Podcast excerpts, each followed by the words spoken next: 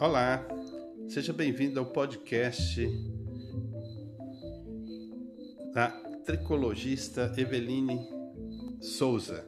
Estamos aqui com a Eveline né, para falar um pouco mais para vocês sobre os cacheados, né, os mitos, a transição, enfim, tudo aí que a mulherada que estão ligada aí, saber o que, que rola realmente, o que, que é necessário para ter um cabelo cacheado é, saudável.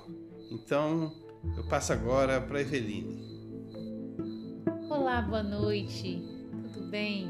Então, Renato, como você mesmo falou, né? Cabelo cacheado é cheio de mitos, né? Mas é um cabelo maravilhoso porque ele assume uma identidade. Então, a pessoa não está assumindo só os cachos, ela está assumindo a